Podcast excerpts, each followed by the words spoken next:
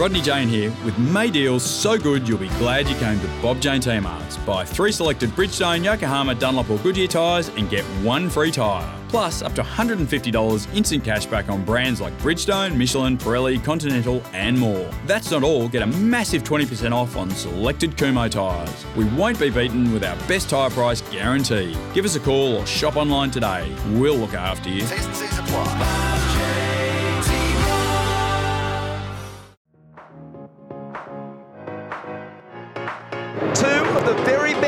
Best parked up in the garage.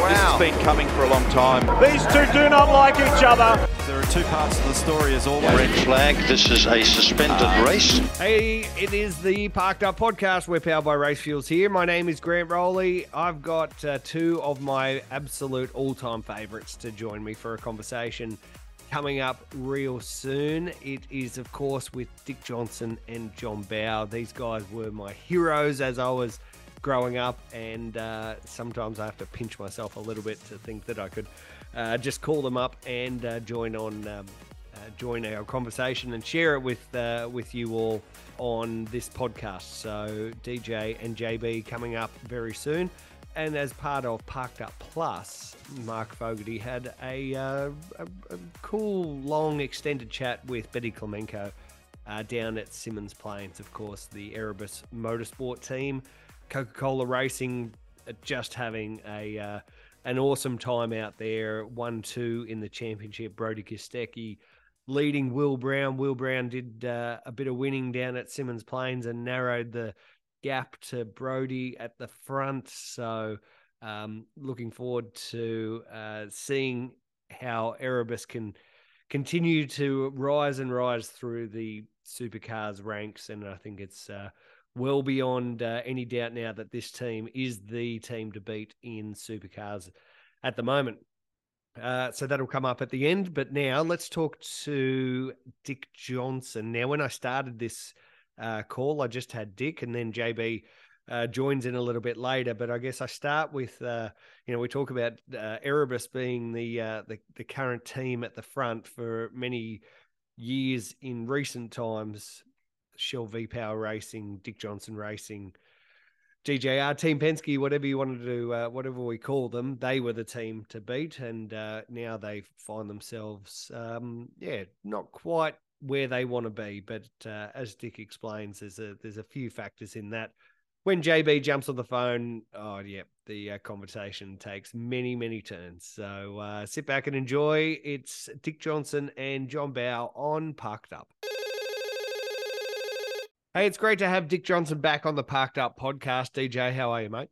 Oh, I'm pretty good, mate. Yourself? Excellent, no problem. Just uh, recovering from the uh, the chill of uh, Symmons Plains, which for a Melbourne type like myself, it's probably not too bad to acclimatise to. But for someone from those uh, the northern states, uh, I guess you've probably found it pretty pretty chilly. Well, it was.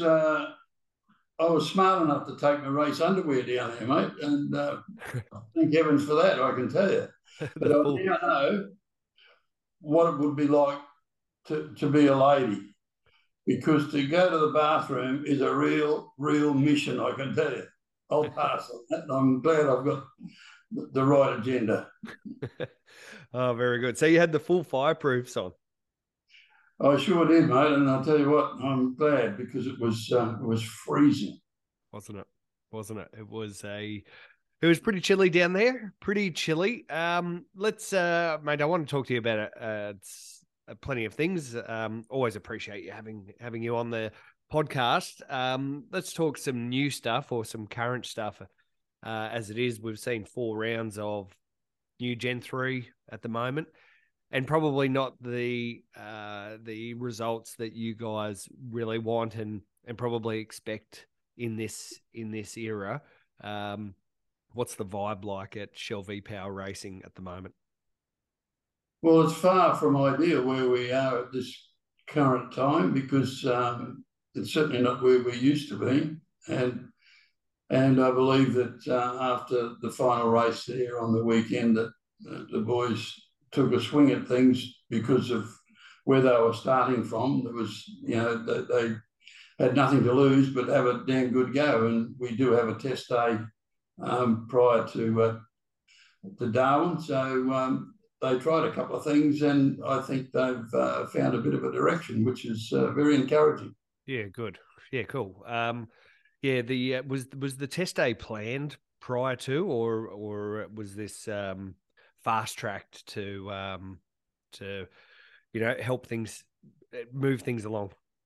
No, it was it was it's been planned for a while, but um, bear in mind that we, as a team, to be fair, uh, have not had a test day prior to this one coming up because every other time we've been out there, it's always been trying to iron out some problem with a clutch or with with uh, spring platforms, with other things, rather than go testing and trying uh, different setups, etc., etc. So this will be the very first time that we've actually had a test day uh, that we can say uh, is will hopefully produce you know what we're looking for. Oh, very good. If there's any team that can do it, it's you guys, and it's uh, it it is a bit of a foreign sight seeing the uh, red, white, and yellow cars not right at the uh, at, at the very front, but um, yeah, and uh, it, it's been such a uh, rich, uh, rich period of success for the team. Uh, what the morale? I guess that's um, you know, if the morale is still there uh, within sporting organisations when things aren't going well, you can bounce back pretty quick. Is the is the team still still feeling it? Absolutely, the team is in uh, terrific shape. They're working extremely well together, and they feel the pain every bit as much as uh, as uh, as I do, and certainly uh, as the, the, the senior management do, and and it's uh, very disappointing. And they want to do nothing but fix the problem. Uh, but in saying that, uh, I think there's still a little ways to go to uh, achieve what Gen 3 was uh, meant to be. And uh, one would hope that we can work through that pretty swiftly to, to get it back on track so we've got a level playing field. Very good. Uh, the parity word hasn't been too far from people's lips over the last little bit. Now I've got uh, I've got a special guest coming in to join us, John Bowe, our uh, good parked up friend. He's going to come in.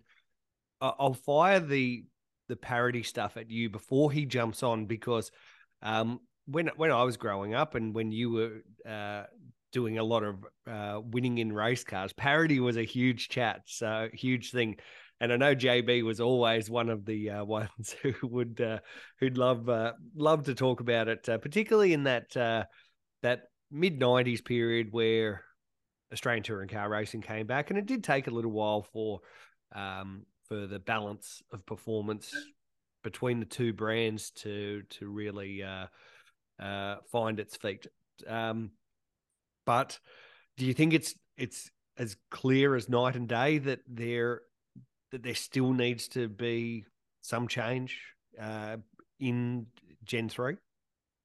Well, I suppose if you want to look at it from a uh, from a uh, a sporting perspective and sort of looking at from a point of view of what the past has been and who's been where in the past, you would have to say uh, and have a look at podiums how many podiums um, have one brand had a, over another, etc., etc. And you can't say that uh, they're all nufties, the ones uh, in, the in, with the blue oval there, because there's some extremely good teams there. And then you've got to have a look at um, the mix of people. I know there's some really good ones coming through, but uh, it's unusual to see uh, such a change so quickly. But uh, and has everyone sort of missed the boat? I don't know. We'll just wait and see. But um, from my point of view, I'd like to see something happen more so for the, the, the people that watch it and for the people that sit up on the hill at every race meeting, because as far as I'm concerned, they're, they're the most important to me and the sponsors are the most important ones. So we really need to, uh, to make sure that we get this right. Yeah, very good. Very good. And a uh, good number of fans at Symmons Plains as well, talking about uh, fans at Symmons Plains and uh, Tasmanians alike. I'm going to welcome John Bowe into this podcast. Ah, yes, right. Oh, Look at this, eh? Here we are. Yeah, traveling to some paid gig somewhere. That'd be right. no, no. I'm, let's look at this hat. Wow. Jeez, no. you, you, have, you, you, really have fallen off the bloody perch, mate. Now, now, So, so uh, for, for all of our uh, audio listeners here, JB is driving somewhere, and we'll ask where you're driving soon. But I think the most notable thing is that he's wearing a hat that um, has uh, the words "Mobil One" written on it, which uh, is something that uh, that is a, a, current sponsor of JB's uh, Touring yes, Car yes. Masters program, but uh, something that uh, many of uh, the Dick Johnson Racing era fans would um, would get a little sick in their uh, sick in their stew. uh, this is I'm with uh, my friend Dirk from Mobil One, and we're going to. We've been doing some visits with um, Mobil One customers. Excuse me, and um, and you didn't remind me, so I forgot all about you, Grant. Sorry. that's no, that's okay. Uh, Dick, as a uh, as a lifelong uh, shell man, what what what about the loyalty these days? What where's loyalty gone? Well, I've always been extremely loyal, and uh, not only to just Shell, but to many many of our sponsors, and certainly uh, to the Blue Oval since um, the early seventies. So yeah, things have. But you know, when, when, you get the support you get from these people, you, it's I find it very difficult to change. No, I agree with you, mate. I mean, I've I've had most of my supporters for a quite a long time as well in the in the last say ten years of touring car masters. But in this particular case, um, this, as you know, lots of sponsor relations come about because of relationships and the I know the people I didn't know the people back in the day when Peter Brock was a Mobil man, but I know the people now and yeah, you know, I mean they're very supportive of me. So I don't think we need to worry about what oil we've got in our car at this moment in time. Let's let's talk about supercars. uh, no, no, no. I was uh, I was definitely uh, definitely taking the uh, taking the mic, but um, uh, yeah, the life life moves on, life rolls on. That no uh, no no stress there at all. Many many fans, JB, are still upset that you drive a Holden Torana in the uh, touring car masters as well. So people are pretty loyal uh, they're loyal to their brands, which is um, yeah, no, which is great to see. No question, no question, and, and that's fine. But I mean, in a uh, you know, in my supercar life, I was very loyal to Ford because I was loyal to the people that I drove for, and they were Ford. I mean, I had opportunities to drive Holdens a few times, but I didn't.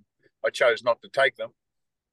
Uh, but in this case, Touring Car Masters is essentially historic racing. So, you know, it was just a, a change. That's how I ended up in a Holden. There's not many people are upset about it, but a few are. But uh, you know, who cares? So, Dick, we, we've heard JB's talk about uh, race, uh, you know, having the opportunity to race for other teams or or race for a different brand, and uh, and he never did it. You know, really loyal uh, to to your team for for many many years. I think he was with you for eleven years, um, and I guess at that point that was a, uh, a a, very long relationship. And even in these modern times, it's a that's a really long relationship. Did did he use the uh, the threat of um, being uh, poached by someone else to up his um, up his no, season deal? Well, no, no, not to my knowledge, that's for sure. No, no. Not. I tell you, I, will just tell you quick tell you quickly why I left. Uh, I thought Stevie had been doing some racing, and I thought that he deserved a shot at the, you know, the main series. And I thought, and I was approached by another team that was uh, sponsored by Caterpillar, and and I thought if I take that drive, it'll it'll open it up for Steve. But it actually didn't for a little while, did it, Dick? So no, that was unfortunate, but I think, um, and from my perspective, I went far too long, probably about five years too long, but um, it's what uh, was required to. Yeah, um, no, I know that, and I, and I know the reason why.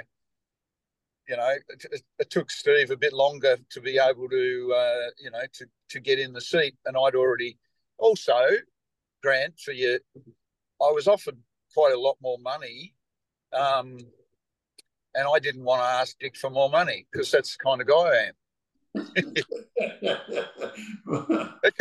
Because I knew he wouldn't give it to me anyway. so I, I didn't try and leverage it at all. But I've said to Dick a hundred times. In hindsight, I, I should have stayed because, you know, uh, I, I enjoyed it driving with Dick and his team, and and I didn't enjoy it as much with the with the next lot. So uh, yeah, hindsight's marvelous, but you can't change the past, can you? Uh, sure can't.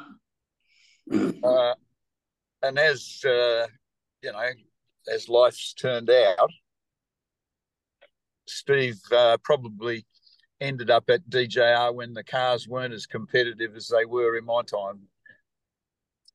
But, well, I think it was unfortunate he should have been in a lot earlier because I think it lost uh, a lot of um, very good years of when um, his ability uh, was probably at its probably at, at, its best. Yeah, possibly so. I mean, he's, he's a fantastic driver, and I never ever ceased to uh, to sing his praises. And at the time, I'm sure I, I, I feel this in my heart, always have done that he was a at the same period of time he was a better driver than Craig Lowndes. But you know, a lot of motor racing is being in the right place at the right time, and um, you know, that's what life deals deals you, doesn't it? I mean, my time with DJR was was a, a, fantastic part of my life, even though we had good and bad times. But I look back at it with real, real fondness, uh, as I did then, really. Yeah. Um, and I'm sure you'll have uh, you're having a bit of a lull at the moment, but uh, you know, without trying to get too political, it doesn't seem to me like the Ford is, is quite as competitive as as the Camaro. So I'm not sure why that is, because I'm not that close to it. But that'd be fair to say, wouldn't it? Oh, I think there's uh, there's issues that need to be dealt with, and uh, and one would hope, for the sake of the category, that uh, they're dealt with and dealt with very quickly. Yeah, I mean, it's it's very hard to do, isn't it? Because it's it's so close, and Tasmania makes it even look closer because there's only three corners on the track, and there's about five tenths of a second behold, between the whole field. But it just, you know, you can't. I've read in the in the uh, media with interest about some of the the, the Camaro teams saying that the Ford teams have got to do a better job. I mean, that's a pretty pretty weak cop out, isn't it? Well, they're not. They're not all knuckleheads, really, are they? So you, you just, you know, I think there's a lot of brains trust in amongst the Ford teams, but uh, all you got to do is look at the results. How many how many podiums um, Ford's had over the last what 20, 29 races or whatever it is. Yeah, that's right, exactly. So in the past, there would have been a, a, a decent change by now. So, but obviously, it seems to me that they they don't quite know how to get it right. Well, I know all I know is that when when the Mustang first came out and that, it didn't take them long to sort of start chopping us apart per race meeting. so, yeah. That, that's what I meant. I mean, I'm, I genuinely am independent. I'm not attached to anybody. But I mean, you're you're my friend, and uh, and I watch your team with interest. And um,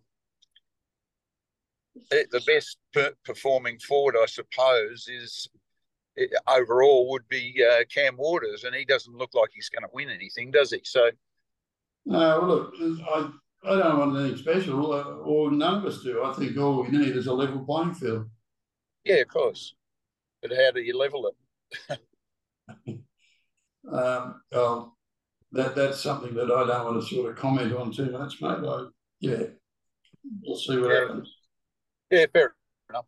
Fair yeah. enough. I, I, you know, I, I feel for the people that are making the decision because it's difficult to do when there's only a few tents in it. But you know, history has shown that they the intent is to make it level, so it needs to be leveled sooner rather than later. That's what I'm saying.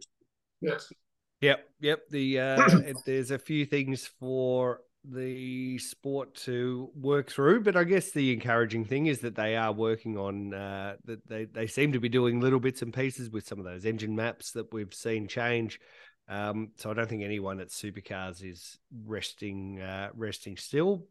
Uh, and uh, if there is a disparity, um, because I'm definitely no tech genius, so I can't tell you if there is or there isn't. But if there is, then uh, those Camaro teams are uh, doing their uh, doing the right thing at the moment too, just collecting as many points as they can before things uh, might change or uh, or however it is. So uh, yeah. there's been a couple of good stories with the rise of Erebus, and you know not just for one or two race meetings, for all four race meetings. Um, oh, they're doing a great job, mate, and they deserve where they are. They're, that's where. Yeah, absolutely, absolutely. The um the, on a positive note, the racing I think is terrific, and the cars look terrific, and it's it's very upbeat. Uh, other than the, the, there's a domination in results by the Camaros, but as far as the racing goes, and the and the look of the cars, sound of the cars, and they look to me to be more difficult to drive, which is good. Uh, yeah, so it's all good on that front. So the end result is terrific. Yeah, very good. Um, okay, cool. Look, we could talk about um, modern current stuff, but we get to see that all the time. I'd uh, I'd like to just wind the clock back a little bit. Um, two legends of the sport with me here on the Parked Up podcast, and I uh, really appreciate Dick and JB coming on. Um, DJ, you were you employed John Bowe for the '88 Australian Touring Car season um, to drive the the Sierras. Um, now, so tell me why uh, why why JB? Why did JB get the call up from yourself to uh, to come drive and be your number two? Well, I think I think the suggestion came from the other side. To be quite honest, you know, um, and and obviously Shell were involved in that at the time as well. Um, they needed to sort of change things a little bit, and and uh, JB obviously sent the Christmas cards to the right people. So. oh dear! I, from my point of view, I reckon I probably brown nosed him, you know, so that I get the drive. We'd done the. Um, I got to know Dick and Jill with that little Nissan Pulsar series and uh, Jill used to time all the cars, so she used to, uh, you know, tell me what my lap times were compared to all the others, and I got to know them. And I, Dick seems to think I sent him a Christmas card, which I might have done. I used to send a lot of Christmas cards in those days. so, whatever it was, anyway, it was a. You, know, was a... you can use one of my stamps now. You'll be right. That's true. That's true. They're a bit dearer than they used to be, the stamps, aren't they? Um, anyway, it was a very fruitful uh, thing. I'd had a, also had a race, with a bit of a battle throughout the year in '86. So that's a year earlier when I drove for the Volvo team, and Dick was in the Green Mustang. So yeah, it's just one of those. You know, life takes you in a in a direction, and it was a one of my better directions. Oh, uh, it was fun. An unbelievable partnership that you guys uh, formed after that uh, season. Um, you know, from from when JB you saddled up, uh, DJ won two more titles uh, towards the end of the '80s. There, uh, a couple of Bathurst successes, including that one of the greatest races we've seen, the '94 race. Um, yeah. And uh, yeah, look, and uh, I've probably said this a million times to anyone who will listen listen enough that um, my bedroom was full of um, uh, shell uh, Sierras or or Falcons or whatever it was, um, and uh, yeah, the, the one thing that I was always that I always loved was that uh, the number seventeen and number eighteen. You know, they were uh, just iconic, iconic numbers. If I see those two numbers uh, stitched together on a on a clock or on a credit card number or whatever, you know, it, it makes me think about it makes me think about those things. Dick, why number seventeen? Why? And that's been something that was uh, well before JB as well. I don't know if I've ever uh, heard the answer to this. Why did you have have you been so close to that well, number goes, 17? It goes back a long way, right? Back to um, where I was actually racing uh, Holdens, to be quite honest. And uh, and I was I used to prepare a guy's car by the name of Graham Littlemore, who was, had a Mini, like it was a uh, series production Mini. He worked for British Leyland and and I was always wanting to sort of get my EH and uh, and race it, sort of thing. So uh, what we decided to do is we'll run as a team, and uh, we'll paint the cars the same. And and in Queensland, you used to have to sort of uh, see to register your number, you know. So and his number was seventy one, and so I tried to get either seventy or seventy two, but they weren't available. So I just said to him, I said, well, why don't we just turn around the other way and we'll just make it 17. And uh, that's where it's come from. And it's stuck ever since. Beautiful. Perfect. Perfect. And uh, I guess uh, you just don't know at that time that uh, how synonymous that uh, was going to become, and one of the you know most record for for the uh, for the industry for Australian motorsport fans uh, it must be pretty cool to know that that number, you know, lives lives and dies by not just yourself but your team as well. Well, it certainly does, and I think you know that's that's why I'm a sort of loyal person. I don't like I accept change, but uh, I don't like to change things like that. And and even to the point where it doesn't matter where you go, you'll you'll see that um, the number comes up everywhere whether it be on a, a dining room table when you put it at a restaurant or something like that. It's just uh, one of those freakish things. And so many people send me uh, photographs. I certainly sent Julie on the book face or whatever you call it. Uh, photos, photos of people that uh, say, "Oh, look at the table I'm at," or "Look, look, look at this number here," etc., etc. It's just amazing how things stick, and uh, yeah, it's it's certainly iconic with the team and always will be. Yeah, very good. And uh, and and JB for yourself, you uh, when you slotted into Dick Johnson Racing in the late eighties, there you were number eighteen. So obviously that was, I, I assume Dick that that was just eighteen comes after seventeen, and that's what right. our two car team will run. And actually, there was one stage where Stephen ran that Fuddruckers car at um, at Oran Park, and he was number nineteen. So nineteen, yeah, yeah, I remember that. Yeah, so when uh, 18 became like I wasn't ever worried about numbers or anything, but because I had such, you know, it was a good time of my life. Uh, when I started in Touring Car Masters, I decided to use the number 18 again, so which is what I'm still using. So I've become a bit more superstitious as I've got older. Oh, yeah, like the red underpants, mate. yeah, like the red underpants that I had for years. yeah. Please, please, tell me you washed those things.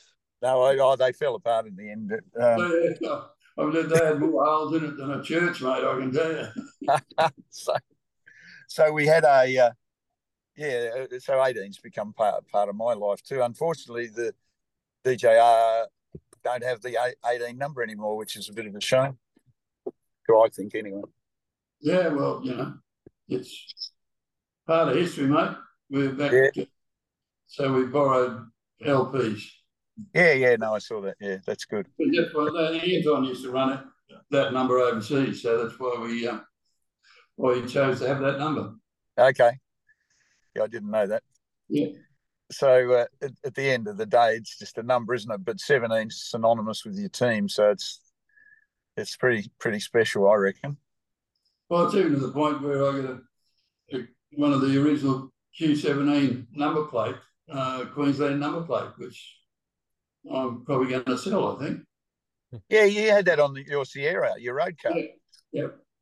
So when, when uh, just so people know, when I used to go up to Queensland to test, um, Dick would Yeah. pick me up in his black Sierra at, at the airport, and we'd go out to Lakeside, and he'd drop the money into the toll gate thing, and we'd take off up the what what's that bridge called? Up the gateway, yeah. Up the Gateway Bridge, and we would be like shot out of a cannon. That was in the days when you could do stuff like that. Well, yeah, it was because there, there was a sign there that said "observe speed limit" when the lights were flashing, and the lights weren't flashing. So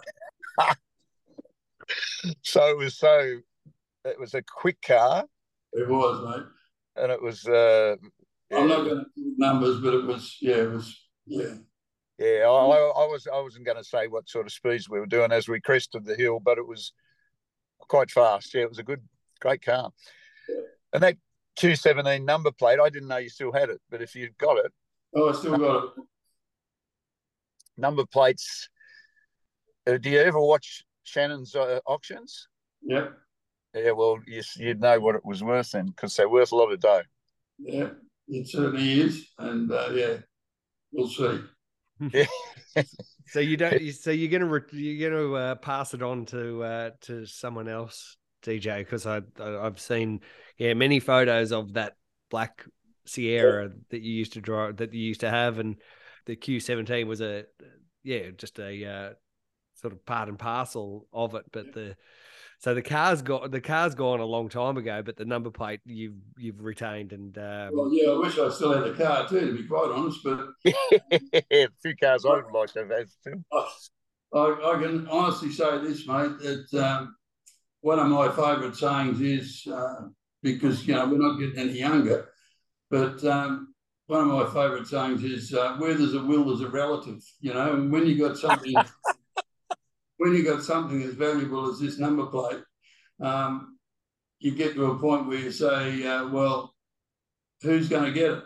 So I'd say, why don't we just um, sell it and we'll invest the money and uh, then it'll be fair for everyone. Yeah, that's a good idea. That's a good idea. very very good, very good. Yeah. Now, I just want to tell you one other thing, you know, because I lived in Tassie for all the time I drove for DJR. T did you have the T18 number plate? No, I didn't. I didn't have any number plates at all. I didn't even have a car. I used to drive other people's. um, uh, but I used to say to Dick quite regularly, you know, "Are you sure you don't want me to come up to to Brisbane and live? And he, he always said, no, you're too close now. So, so Devonport was too close for him. But uh, they, cer- w- we had a terrific relationship. We we still have, and uh, I used to talk to him every day, yeah, every Wow. day. It was uh, certainly certainly a very very successful uh, partnership, and we could talk about all of those. Um, we could talk about all those good times. We could talk about all those trophies and the success. So many, you know, the Bathursts and the Sandown 500s and touring car titles. Um, but maybe the the uh, listeners of this podcast would like to hear about some of the not so good times.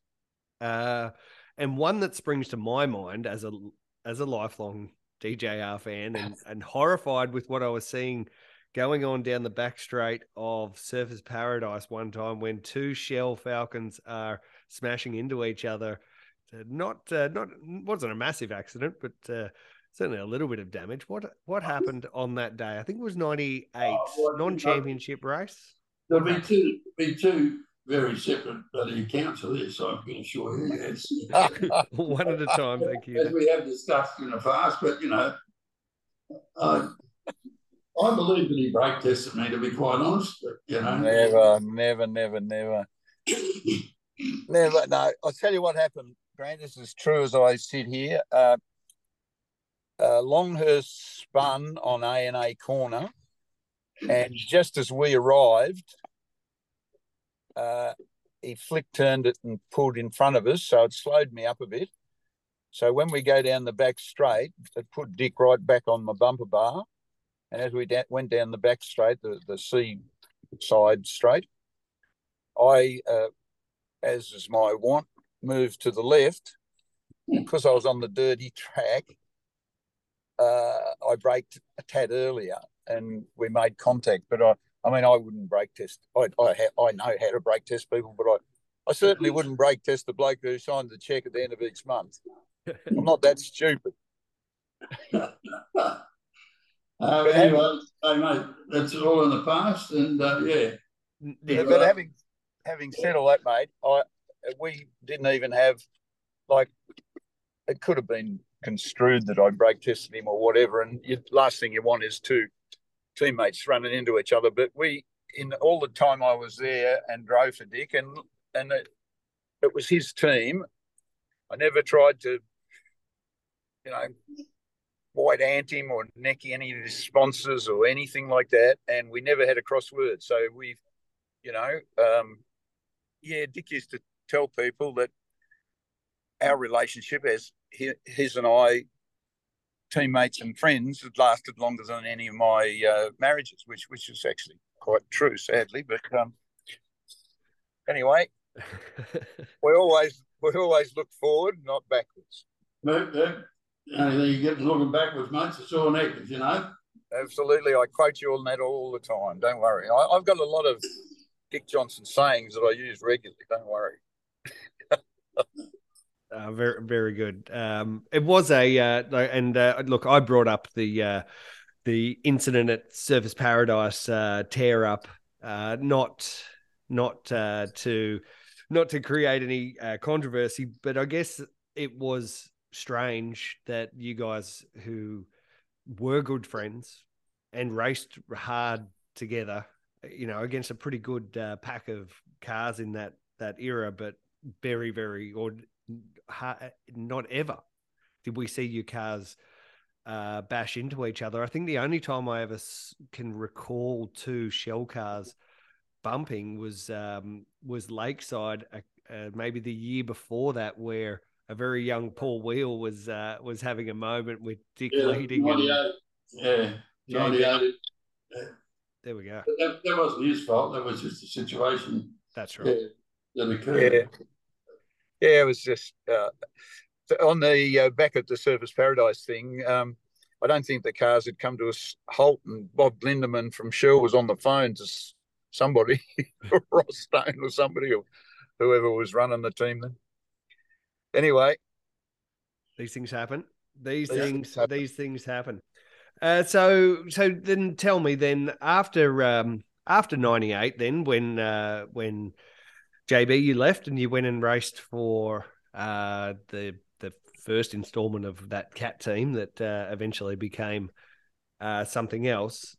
Yeah, uh, you, you, guys, you you stayed in touch, and uh, you know it was it wasn't a uh, a, a, bitter parting of the ways. It was the, the, all the respect was still there.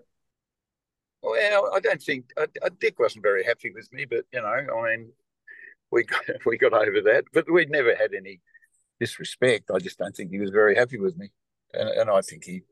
Well, you got that right at the time, but but, but we, you know, time and, and like like I said, I mean, uh, it, it's easy to be wise in hindsight, but I I shouldn't have moved there. But I was like uh, sold a sold a dream, and I thought it had had two way repercussions in in the sense that Stevie would get in the, in the seat that I was vacating, but it, it took a bit longer to do that. Yeah, that was unfortunate. Yeah, that was the unfortunate bit. Um, the also, it's also the same when I, I, I eventually drove with Brad Jones, who's, who's, still a friend as well, and uh, I left Brad Jones towards the end of my supercar driving life uh, to make way for Andy Jones um, I probably shouldn't have done that either. But anyway, what do you do? You you make a judgment on on whatever you're doing at the time, and um, you know you live with it. So one of the other sayings, JB, is uh, I'd rather do something and regret it than regret not doing it. Yeah, that's right. Yeah, that's right. I mean, I you know as I've uh, aged, I've looked back on my parts of my racing life. Most of my racing life has been been good, but the you know the, the most happy times I had was was driving with DJR for sure. But I've also driven open wheelers, I've driven sports cars. I, I've had some good times in touring car masters. You know, we not every day is a, a shiny day, but generally, I'm I feel quite blessed that I've had the the life I've had. You know. Well, Grant, let me tell you one thing. Please. In those in those whole eleven years, not once, not even once did JB drive anywhere. I was always the designated driver. Absolutely. I wish I wish I could do the same now. I hate driving. See, if you notice here, Dick's driving. That's right. I, I don't like driving. I mean, I, I like driving on a racetrack, but driving on the road is, you know, just a nightmare to me. And the fact that uh, I honestly reckon that Australian drivers, as a general rule, are worst in the world, that makes it even worse. Yep, correct. So did, uh, did did you ever get to a point where you just asked John, "Hey, can I, I, you know, I'd just like to chill out for a little bit. Can you can you drive, or was it just uh, unspoken?" He was, that... he, was, he was he was too busy frigging around with briefcase motors on the phone. You know, like it was either buying or selling somebody car or selling some piece of junk to somebody as, as a brand new car or something. I don't know. He was he was on the yeah. You remember remember the time we uh, I think we had an LTD that Ford had loaned us, and we drove back from Winton. You and I sat in the back, hmm. and, and we we bought a few Crown Lagers and we had a few beers on the way back to the airport. We, we did, mate, but uh, we had to have a couple of pit stops along the way. that was the days, weren't they? Uh, oh dear. Very good, very good. Anyway, I've uh, good I've, times.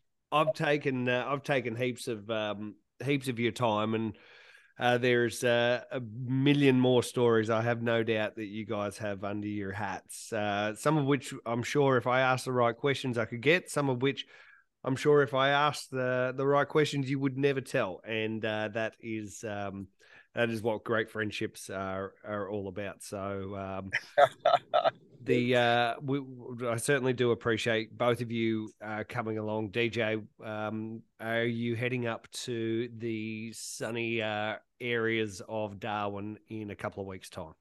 Uh, no, I'm not, but I will be in Townsville. Darwin, mate, uh, I love the place. It's just terrific to go to, but I'm over sitting on aeroplanes. They just drive me nuts. You know what you should do, mate? Get your own. Get your own jet. yeah, right. no. Oh, it looks uh, the Erebus boys. Betty had hers down there by the look of it. So they came home on the jet by the look of it. Did looking, they? Uh, yeah, well, looking at Jilly's book face, yeah, there was. What yeah. sort of uh, what sort of what sort of jets she got? I I I love aviation and jets and things, and uh, unfortunately, I can't have one. But it's a pretty serious looking thing, mate. Yeah. Is it? Yeah. Yeah. Okay. Right. Because I there's someone else that you know that has got one too. I'll tell you about it when uh, when we're not on uh, public yeah, yeah. public scrutiny. yeah, ten four. uh, very good. Um, anyway, it's always good to always good to see you. I'll see you. Uh, are you going to? You're not coming down to Winton for the TCM, are you? With no, no, mate, no, no have I got into trouble? Every time I go to Winton, I get into trouble. Everyone reminds me of the time that I said driving around Winton is like running a marathon around your clothesline. But I know I've said that today to someone. Yeah, and you know, I've never been that welcome there ever since. You know, that's a long time ago. I've had enough cold for a while, so I'm fine. I'm going to uh, race this weekend in my friend Joe College's Group N Mustang, and that's around the short circuit. So just think of me, eh? Oh, American, American. Yeah, well, that's, that's, the clothesline. yeah, so. Amer- big American car with drum brakes on the back. Yeah, just so is, the, the, best part about it is when you've got drum brakes on the back, you could always adjust your brakes along the way. Just keep pulling the handbrake up a little bit, you know. I hadn't thought of that. I'll have to give that a go. Oh, that's what I used to do on the old E8s, yeah. dear idea. Yeah, it's a good idea. I don't know whether it's got a handbrake in it though. Anyway, we'll we'll get there. I'll yeah. get you posted. Very good. Thank very, you very much. very All good. Thank thank you, lads, so very much. Uh, yeah, can't wait to see both of you at uh, at the racetrack real soon. But thanks again. No Good on worries. Always good to talk to you, mate. Thank you, DJ and JB, two absolute legends. A couple of cool tales there. Uh, and please, no one tell any of the authorities about that uh, black Sierra with Q17 doing some uh, ridiculous speeds uh, over the Gateway Bridge. We'll just leave that between us and nobody else. So thank you very much. Uh, okay, here we go. Mark Fogarty from Parked Up Plus. Of course, that comes out every Monday afternoon. He spoke to Betty Klimenko about her team's amazing form at the moment. They're 1 2 in the Repco Supercars Championship. It doesn't look like anything can stop them. Uh, and uh, Betty and her and her team are celebrating 10 years in supercars. And uh, yeah, it looks like the 10th year is going to be their best year. But uh, I'll uh, let you listen in now to Fogs and Betty Klimenko. Betty Klimenko, welcome to Parked Up and welcome back to the Supercars paddock. Thank you very much, and it's wonderful to be here. So, so far, you are enjoying being back? I'm loving it. You know, you, you forget you forget what it feels like to have the um, fans walk around and be in the garage, frozen feet, frozen hands. But you know, it's all worth it. It's great, great to be back. Now, this year is the 10th anniversary of Erebus Motorsport in supercars. It's been a long journey with success along the way, but I'm wondering has it taken you longer, the team longer, to become, well, what it is now, a genuine title contender and contender for race wins?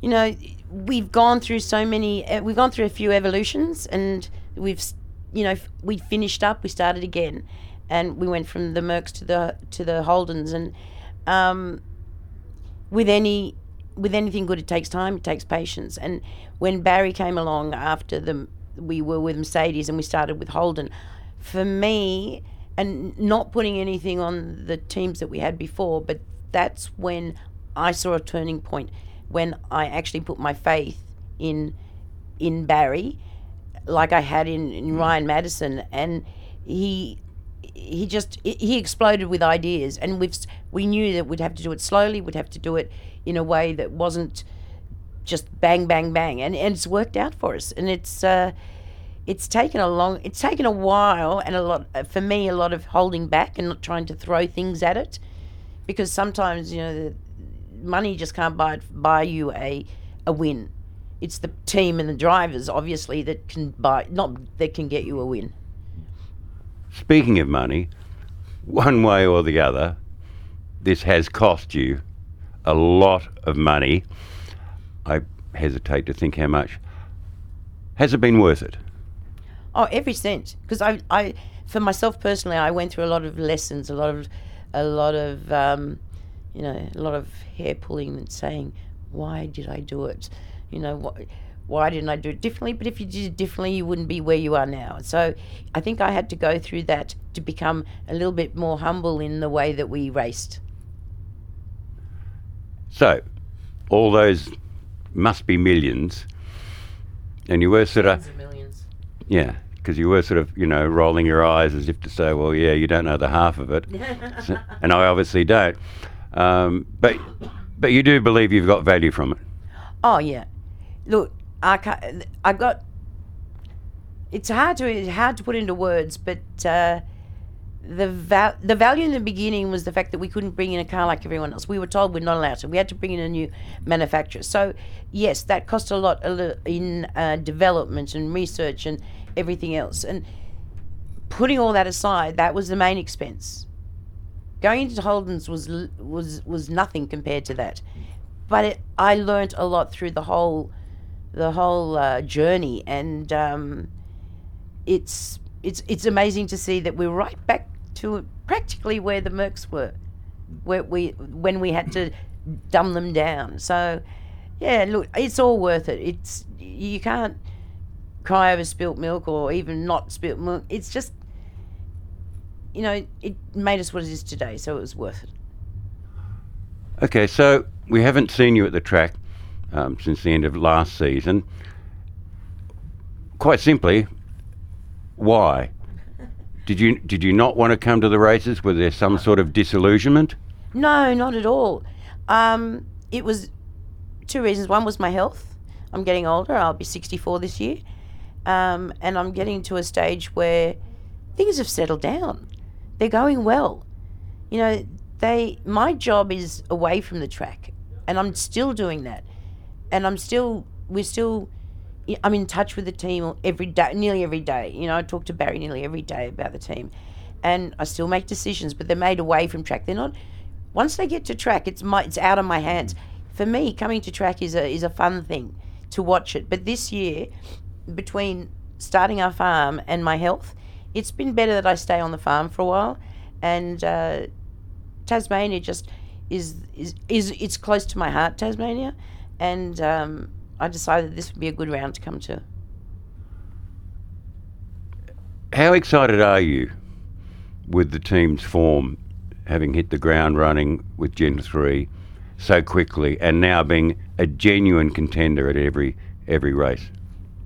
I am extremely excited, but I'm excited because I saw how it was built. I saw the fact that Barry took it under you know, he just didn't go. He didn't take the easy way. He took the hard way, where we've built our own chassis and we've we've we've done a lot of things ourselves, and we did it the hard way, and we did it the the the way that everyone didn't expect us to do, and it's paid off. It's paid off because we hit the like you said, we hit the ground running, and uh, it just seems to fit. It must mean a lot. I don't want to, you know, dwell on it, but the fact that you're the only female team owner in the sport, you know, you've struck a diverse, uh, you've struck a blow for not only females but diversity in the broader sense. Yeah, I don't think of it that way. You know, I was I was in it. Not many women would be in my position that they had the backing to do what I did, and I know that. But I've also, if I look back, when I came here, there was maybe two or three women. Now there's women in every team doing all sorts of things, and I, I, I you know, I like to think that I opened the windows for them, and they all creep, you know, they all came in through the windows and the doors because of what I did, um, and which I was very, very, very over the moon and proud and humbled by the AM that I got for my role in motorsport, and I, and for me that was a pinnacle. That was bucket list and everything rolled into one, and it it means a lot to me because it took 10 years for other team owners to actually say, she's not just a woman, she's another one of us. Yeah. And that is the hardest thing to do is to let make them get them to that point of not seeing me as a woman, seeing me just as a team owner. Must have been frust- frustrating initially, though. You know, not well, not to be taken seriously. Yeah, um, I won't say who, but at one one of my uh, the early um, team owners meeting, one of them said, uh, "You'll get what you deserve. Just shit, sit down and be quiet." And I was like, you know, red cloth to a bull, mm. and I'm like, mm, okay, I'll be quiet. I'll just keep it. I'll keep it under my hat for a while. And I, I did use it later on, but look, it's sometimes it's nice to be underestimated you know, because then you just have the fun of watching their faces when you they go, she actually knows something, and um, I've loved being a team owner. It's um, it's it, you know there are moments when you want to cry, there are moments when you want to, you know, hug and kiss everybody. And being a woman, I'm allowed to do that. You know, women can get emotional, and you know you can just you jump on someone and say, "I'm so happy, I'm so happy." But no, it being a woman team owner has been one of the most satisfying things in my life because I've done it my way and not the way of everyone else or my dad specifically. And as someone who does know something and knows many things, in fact, what do you make of the state of supercars at the moment? Are you happy with the way the new owners are running it? Do you see growth coming? Um, I must admit, if you'd asked me this question this time last year, I probably would have had a different answer. I was so scared that we were going to go down the GT line and try to be more than what we really are, what we are at heart. And uh, but they didn't actually. I was I was I was actually amazed that the cars are not so far down that GT world that you, you know you, that you can't distinguish them. And I think supercars are doing as as well as they can. The other team owners, I don't really know them, so I can't. I haven't really spent any time with them, so I can't really talk about what they've done. But look, it seems that everyone is just a little paranoid about catching up with the Gen 3 thing. And um, I think another year everything will settle. And we'll go back to being, you know, the main Australian state motorsport group. And do you, from from race and from the management, do you do you see some vision? I, I honestly, I think they're just doing it day, one day at a time now. Their vision, I don't want them to go. I really don't want them to start thinking about going overseas and doing all that sort of things because it's we're not ready for that. We haven't even got ourselves around our heads around the cars we have now. Let us get used to those cars before we start doing anything else. We need a bit of consistency in the sport. We don't we, we don't need to change things anymore. We don't need to we don't need new stupid wokey rules. We need consistency and we need the fans to understand we will be there next round. We'll be there the round after. And we we are still the sport they fell in love with 30 years ago. Erebus Motorsport is full of colour and characters. It starts with you, Barry Ryan, who's controversial but also a great character. Your two drivers are great characters, and it's a very much an eclectic group. In fact, well, some have called it a band of misfits, but you rejoice in that those sorts of descriptions. Yeah, I do. Even my GT team going back all those years, we had an OCD that was so OCD that he put OCDs to shame. Uh, and then he had his partner in crime, which, uh, you know, I, very hard to explain. And they were all there was always something something different about every. If we hired someone normal, they were gone in two weeks. They couldn't they couldn't handle the puzzle. And it's exactly what a team is. It's a puzzle, and you slot in pieces. And when they fit perfectly, you know. When they just don't fit in, you also know. And uh, the good thing is that we we don't judge a person by what they bring. We judge a person by what they do. And if they can't, if they tell me they can lift the tire, they can change a tire quickly during a, a pit stop, but they can't do it, then they're gone. And um, that's a good thing about motorsport. You can't you can't lie your way in. You have to be able to do what what you say you can do. And um, I would take a misfit over anyone else any day. So you invest in difference. You also invest in youth, particularly among drivers. You have the Erebus Academy, and you, of course, took on two rookies in Brodie and Will. Are you going to keep investing in youth? Oh yeah, look, that's the only way that they're going to come up. Otherwise, we're going to end up with a whole series of geriatrics. You know, you don't want that. You want the youth pumping through. You know, even if it means it's a four or five year stint with us, and then they go on to something bigger and better. But hopefully, we will be the bigger and better now. You know, there won't be anyone to jump. If they go overseas, then that is exactly what I would think they would do, which opens up another hole for someone else to come through. Uh, But you've got to be able to invest in them. You know, the first two years, you know they might get a podium here and there, but it's the third year that is important. The third year is when those the nappies go big boy pants on, and you got to show me what you got. And of course, the team is helping Brodie Kostecki with his NASCAR aspirations, and that you know who knows where that could end up. So, so you're not afraid of losing him. Oh no! Look, it was the same with Anton. I knew Anton was going. You know, there was discussions beforehand. Um, we are. I like to think Erebus is also a platform for for drivers that they can come through, work, go through the, their V8 experience, and know what they want at the end of it. If they want to go overseas, they go overseas. But if we can help them get there and say, you know what, he just he just won the championship in NASCARs, and I helped put him there. You know, this is what life's about. It's it's about helping people. It's not always about me, me, me. Sometimes it's about them and helping them in a way that they would never have got there on their own. And of course, I guess the best protection against, you know, someone trying to poach your drivers is to get where you are now and further in that being a top team will be the attraction. Exactly, and that's that's was funny. Funny enough, that's what Barry said to me about two years ago. He said, "We're taking on the rookies. By the time they're by the time they're matured, we are going to be at the top of the ladder," and it worked. That's all I can say. It worked. Well, Betty, as I said, great to see you back in the paddock. Hopefully, we'll see you around a lot more this year. Do you think we will? Yes, but not at the hot spots.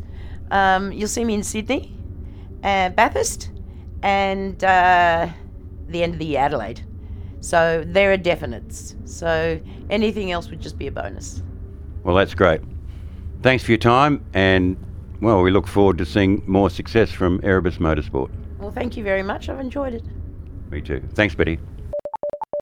And there we go. Great to have uh, Betty back at Supercars. We haven't seen her for a little while, so uh, really cool to see her come down and uh, watch her team win and watch the uh, the success that uh, that has that has taken ten years to to get there, but um, certainly enjoying every moment of it at the moment. Okay, that's uh, parked up. Of course, we thank Bob Jane T Marts for its ongoing support. Race Fuels, absolute legends. If you're driving your race car anywhere and you're not putting race fuels in it, then are you actually racing? I, I don't think you are. You'll hear from Fogs on Monday with some more Parked Up Plus, uh, and uh, this podcast, of course, every Thursday. In the meantime, enjoy a week without any racing. There's certainly ones that we don't have to go to, but uh, get your fridge full and enjoy the uh, Indy 500, the Monaco Grand Prix, the Charlotte 600. There's plenty of motorsport on your telly to get you through. I'm Grant Rowley. See you next week. You've just listened to another Network R production.